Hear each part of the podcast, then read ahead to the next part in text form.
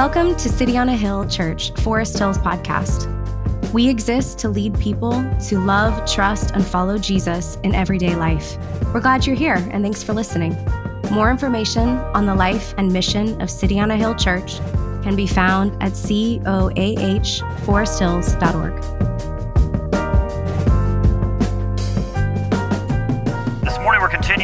our series in the book of Genesis. Uh, Genesis, if you've not been with us, this is your first time with us or you're fairly new, just to kind of catch you up, is really a story in two parts. The first part is Genesis 1 through 11, which is how God has created a whole world for people, and then Genesis 12, how God uh, through 50, how God has created a people for the whole world. And we see the story of this family that began with Abraham and is now passed down through his son Isaac, and then is now passing down to his son Jacob. And where we come to in the story in Genesis 27 is the story of Jacob and Esau. Now, I don't know how many of you have a sibling? How many of you are not only children?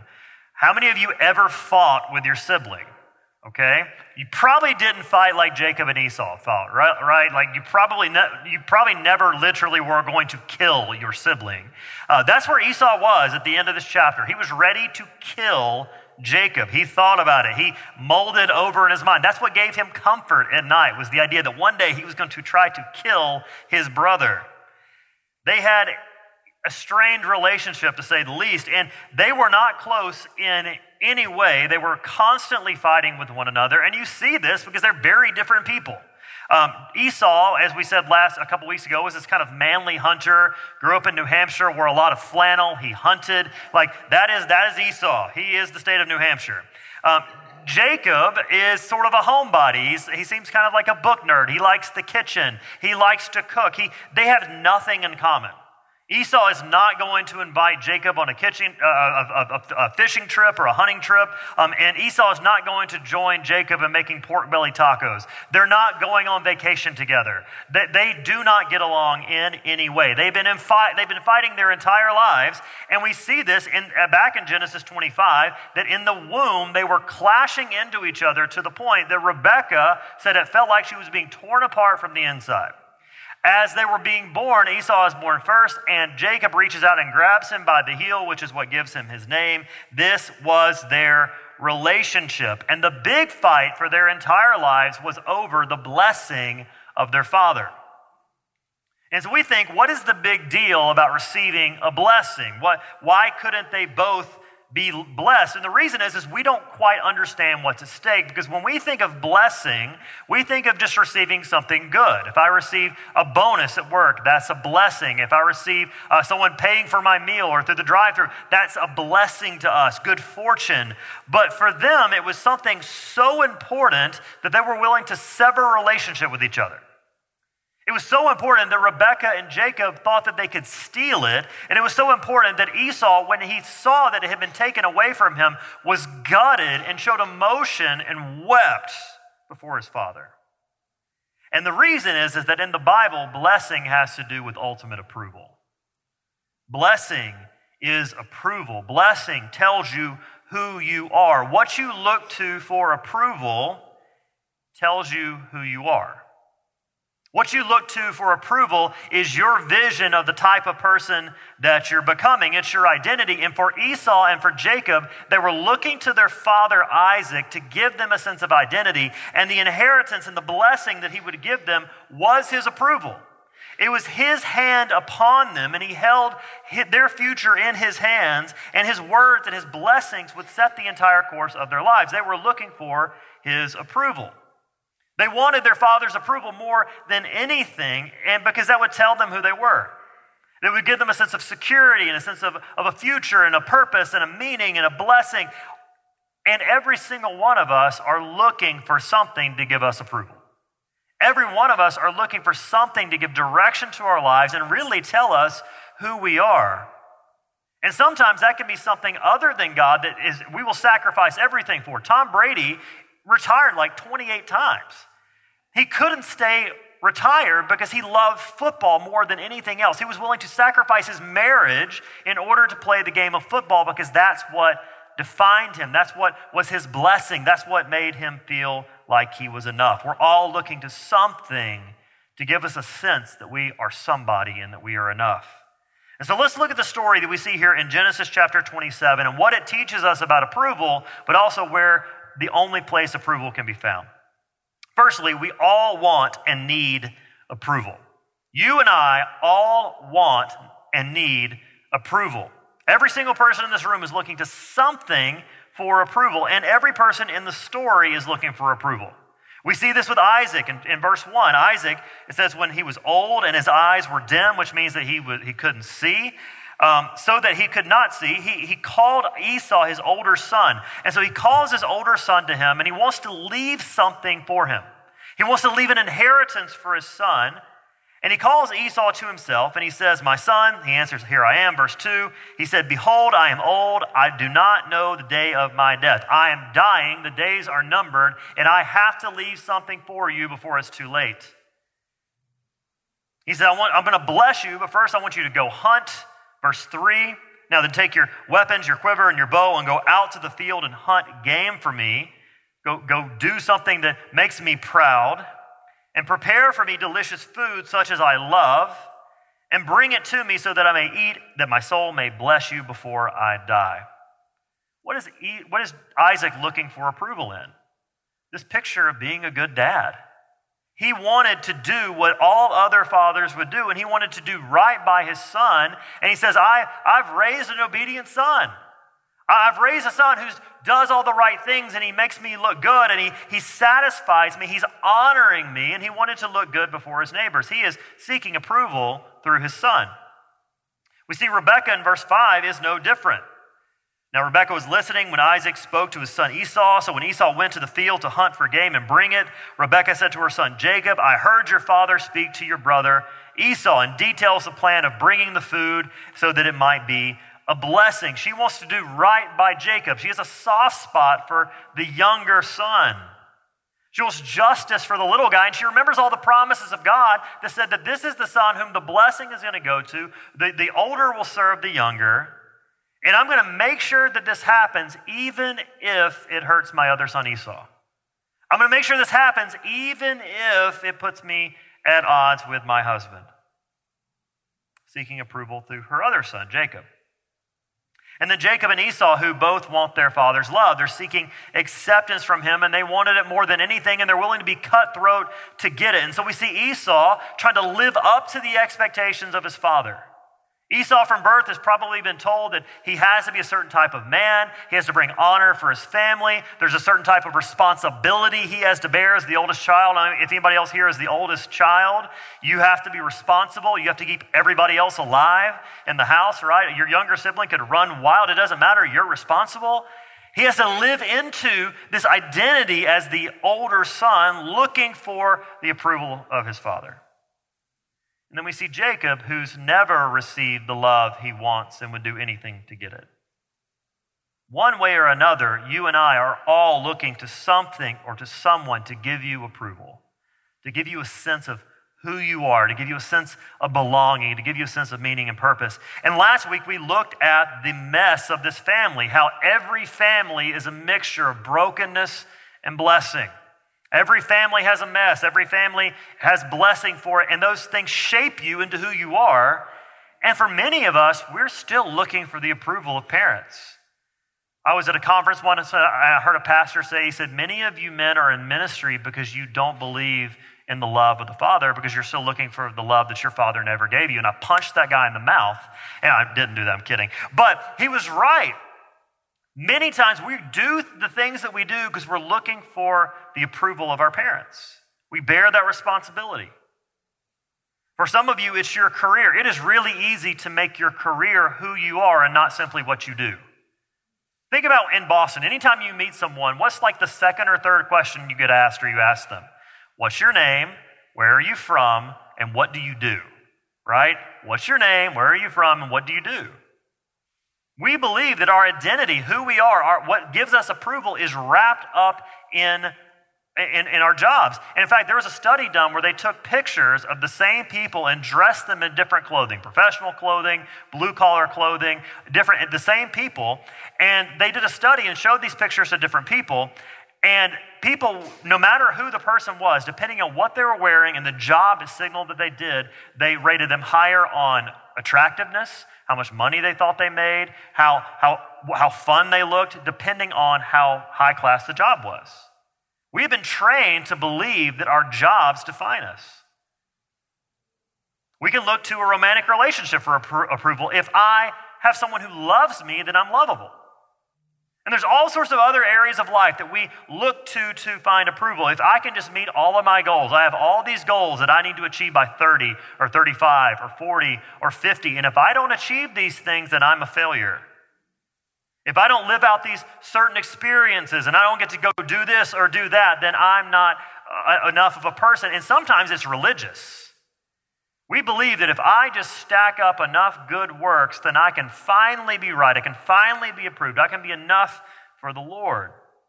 And all of these things are ways that we seek approval to tell you who you are. Someone loves me, so I'm a lovable person. I do good things, so I'm a good person. I am an obedient child, so I'm a beloved son or daughter. They tell you who you are, that you matter, that you're loved, that, that you're safe, that you're okay. And so we want these things so badly because they're not a bad desire. The desire to be approved of, to be liked, the desire to be, to be known isn't a bad desire. You were made to be known and loved. You were made to be approved of. You were made to be delighted in. The scriptures at the very beginning of Genesis in chapter 1 say that every single person was made in the image of God, which means that you're made with value, dignity, and worth. And so the desire for approval is important, and we need approval, and it should cause us to ask the deepest question, which is Who am I? What do I really believe gives me a sense of who I am? And we see in verse 18, this is wrapped up in Isaac's blessing. He says, so it says, so he went to his father, talking about Jacob, and said, My father. And he said, Here I am. Who are you, my son? He was only going to bless him if he knew that he was his son. What you're looking to for approval gives you a sense of who you are because it points to something deeper. And what Jacob is wanting to know in this moment is, is if I'm truly his son, then I'm going to matter to him. If I'm truly his son, he's going to be pleased with me. If I'm truly his son, he's going to love me and he's going to bless me. And we all need this sense of identity that everything you do is really trying to answer the question who am I and how do I relate to the world? And we know this because you have desires and longing. You wouldn't seek to be loved if you weren't made to be loved. You wouldn't seek purpose if you weren't meant to have a purpose. You wouldn't seek meaning if there was no meaning. And so our hearts long for approval, and it's ultimately a longing to know God Himself. And what we see is that sin enters and distorts our desires and makes us look for love and approval and to be known in places other than God. So the question is not if you should seek approval. But how should you seek approval? And where should you seek approval from? And so the story shows us that there are a lot of wrong ways to seek approval. As you read Genesis 27, you see there are no heroes in this chapter.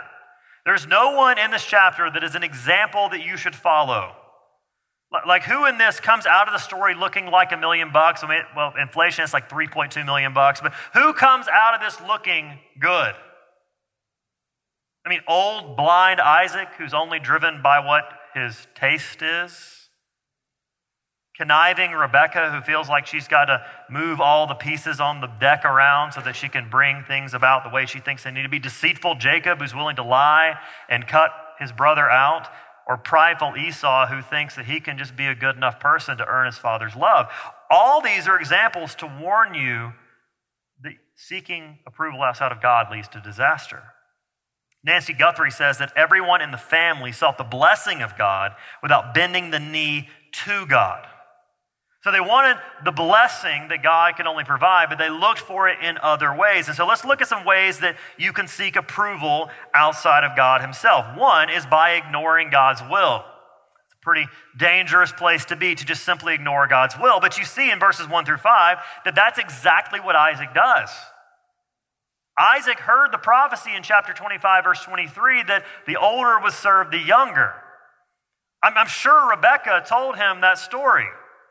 I'm sure Rebecca said, You will never believe what the angel did when your sons were just going, like, to, like just beating each other up in my womb. I'm sure she told him. I'm, I'm sure that he knew of this prophecy, and he's, he's probably thinking, Look, I know you and your son don't click. I know that he's not quite the son you'd hope for. He doesn't do all the things that you enjoy. You don't have a lot in common. But you should probably treat him a little better because he's the one who the blessing's going to come through.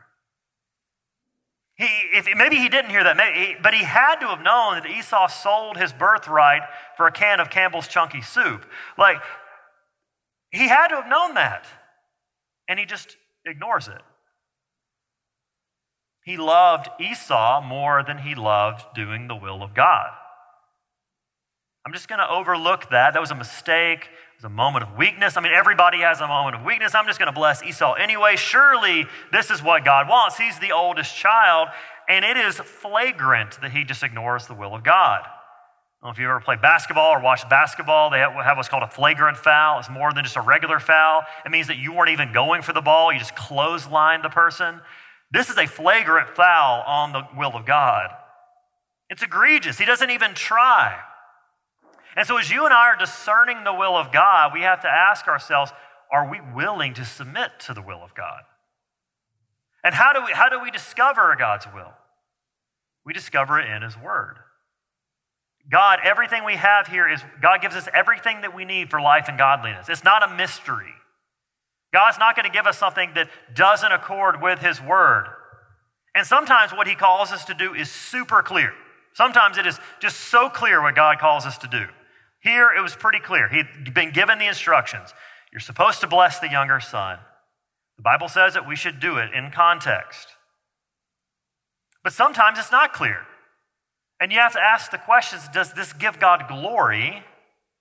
And does this love my neighbor? Or is this more about me than it is about them? And what we're saying when we submit to the will of God is God, I find my approval ultimately in you. I find my approval in who you say I am, not in my own opinion. I love you and trust you enough to obey you, but we can often look at what God says, and what God says leads to life, and we can just ignore it. We just kind of overlook it. We skim past that part of the I don't really like that part. I'm going to skim past that part of the Bible. We can think that we just know better. That's, that's, that's old fashioned. I just don't agree with that. You know, God, I really want to do this, and I know you say I shouldn't do it, but I really want to do it anyway. What you're asking me to give up just seems really seems too hard. And Isaac and Rebekah and Jacob and Esau and us are just repeating the same pattern that we see in Genesis 23 or Genesis 3, where the serpent asked, Did God really say that? We repeat the same thing where we make something else central to our lives, whether it's our career or another person or our desires, and we want them so much that we are willing to just ignore God or downplay what His word or, or reject what His good word says. And what ignoring did for Isaac is it led him to trust in himself. Instead of trusting the will of God, instead of trusting the word of God, all that Isaac had was his own intuition. All he had was his own ability to think through this and discern if this is right or not. And I think what's fascinating is, is as you look at Genesis 27, all five of Isaac's senses fail him. It's fascinating, right? Verse 1 says that his eyes were dim so that he could not see, he couldn't perceive with his eyes. Verse 4 says that he was driven by what he tasted the desire for food, his stomach. I've made a lot of, like the Snickers commercials, I've made a lot of bad decisions when I'm hungry. Like, he was driven by his, his desires, his taste. It failed him. Verse 22, he, he touches Jacob, believing that he's Esau, and he's wrong.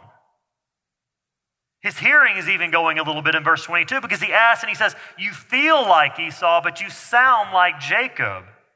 And then in verse 27, he smells who he believes to be Esau, and he is dead wrong. we trust ourselves, our senses fail us. But also ignoring God led him to an urgent decision. I think what's also fascinating is that Isaac wasn't dying, he lived another 20 years.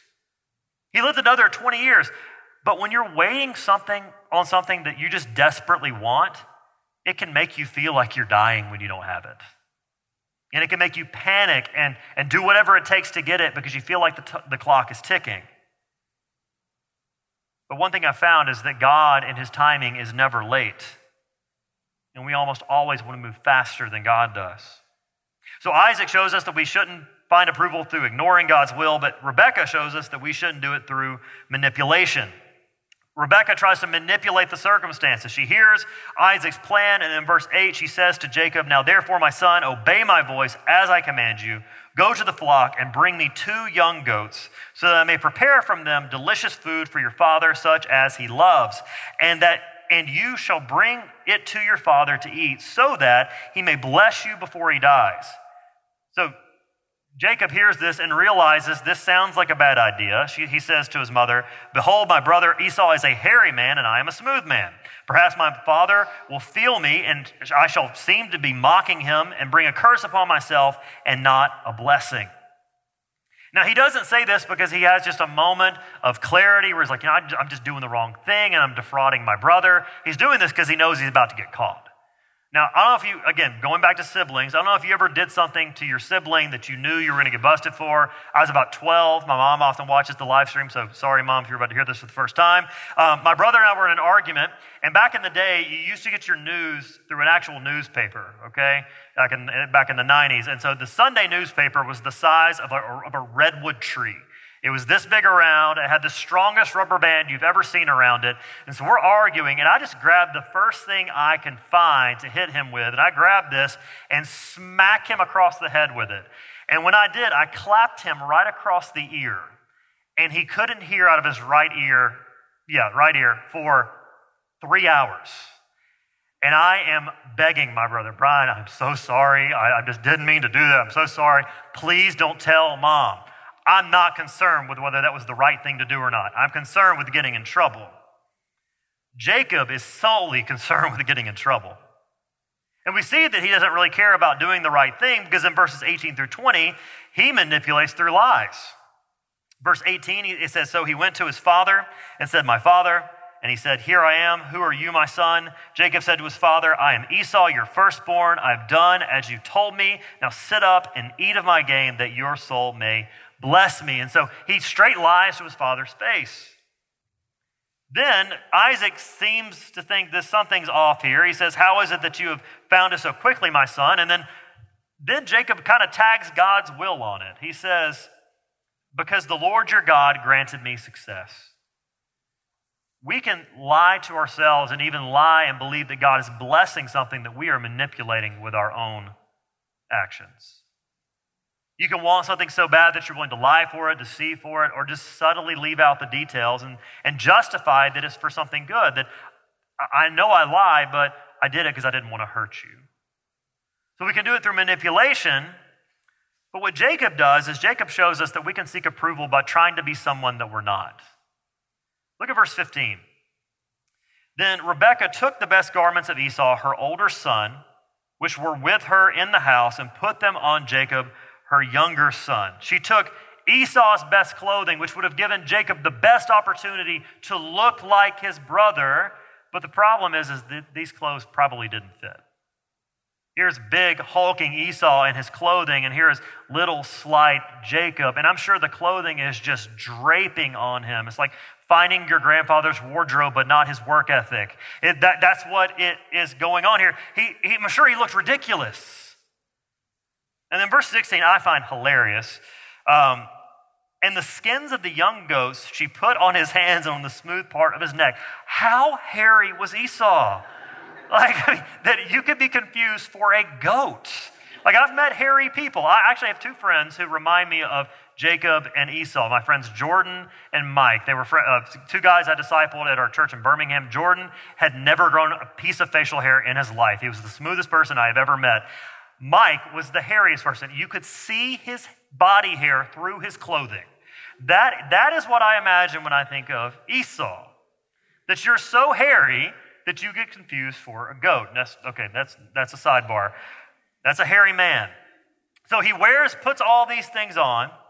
She, it says in verse 17, she put the delicious food and the bread which she had prepared into the hand of her son Jacob, and he goes to the father. And in verse 21, he draws near Isaac said to Jacob, Please come near that I may feel you, my son, to know whether you are really my son Esau or not. So Jacob went near to Isaac, his father, who felt him and said, The voice is Jacob's voice, but the hands are the hands of Esau.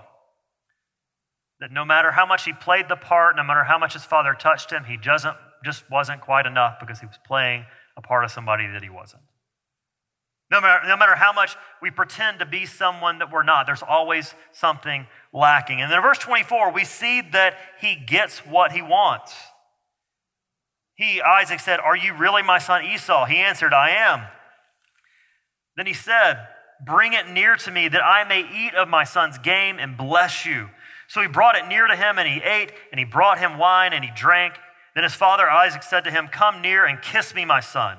So he came near and kissed him, and Isaac smelled the smell of his garments and blessed him and said, See, the smell of my son is, is as the smell of a field that the Lord has blessed.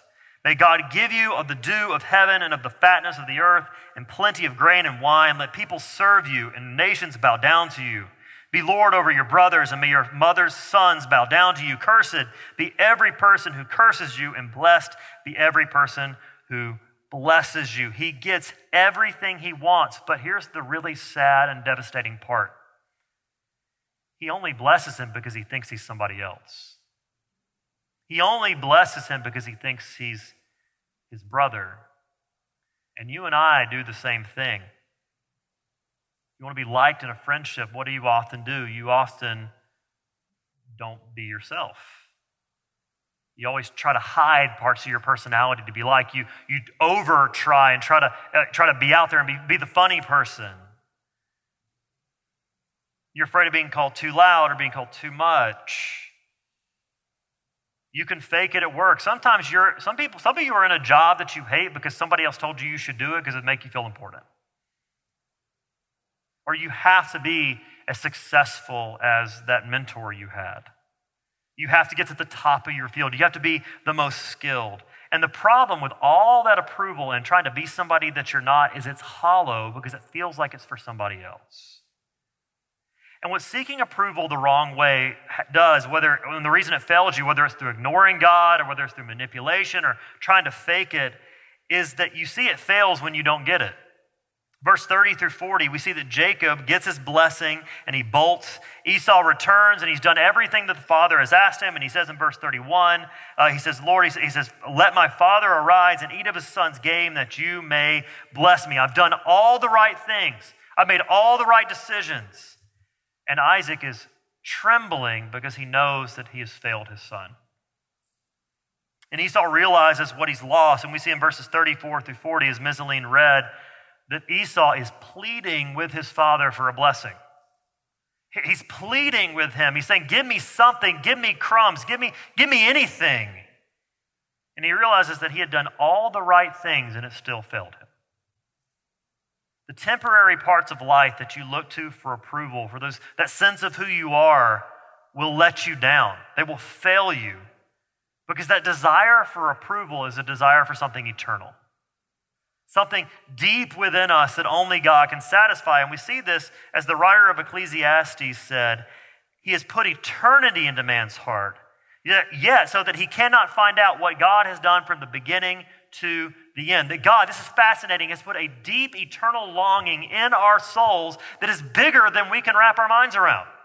He, he's put a longing in our souls that nothing on earth can actually satisfy. And it means that they're meant to point our desires beyond being a good parent or a good friend or a good worker to God Himself. And it says, C.S. Lewis says that if we find ourselves with a desire that nothing in this world can satisfy, the most probable explanation is that we were made for another world.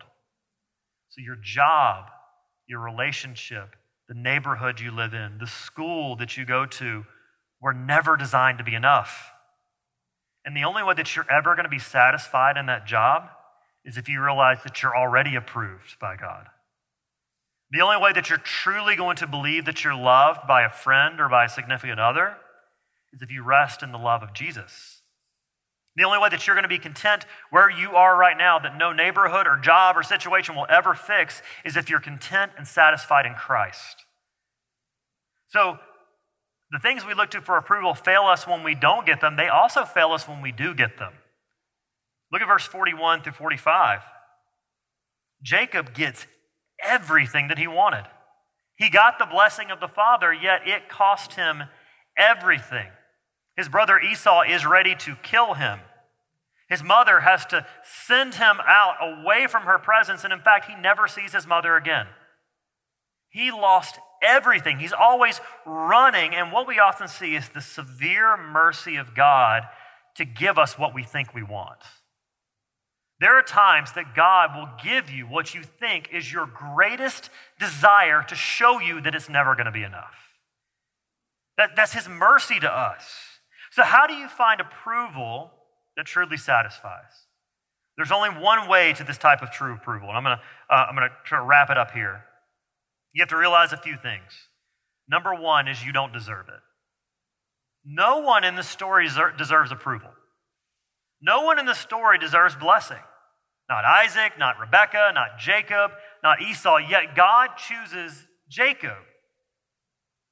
And the reason is that Nancy Guthrie puts it again. She says, God, God's love was extended to this unlovely sinner, not because of the kind of person Jacob was, but in spite of the person he was. That God blesses the most messed up member of the family to show you what grace is like. And you might be looking at the story and saying, man, that is unfair. You're the older brother or the older sister who did everything right. That sounds unfair to me. That little twerp deceives his brother and he's the one that gets blessing? What did he do to deserve blessing? That's the point. That's the point of the gospel. Is that we don't deserve it.